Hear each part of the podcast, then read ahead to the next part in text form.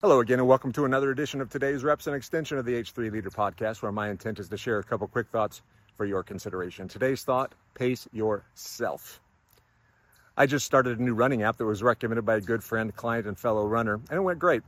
But when you start something new, especially in the app space, they're going to ask you a couple questions to kind of understand where we're going to get started and where we're going. So the first question was, What's your goal race? And I told them in four, four weeks, I'm going to be running a 10K.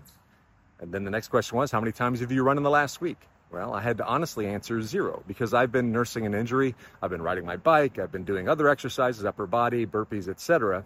But I have not been running. So when I honestly answered zero, the app came back and said, no, wait a minute, slow your roll text.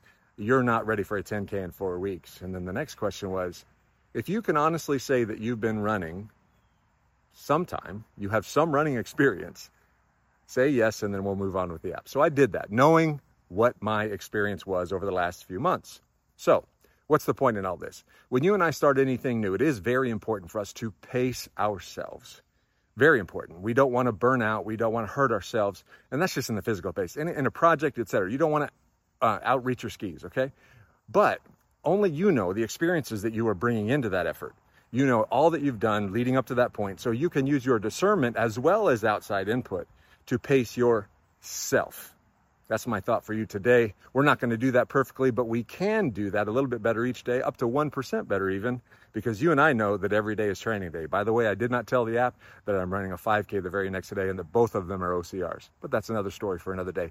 Have a fantastic rest of your day. Blessings to you all. Bye bye for now.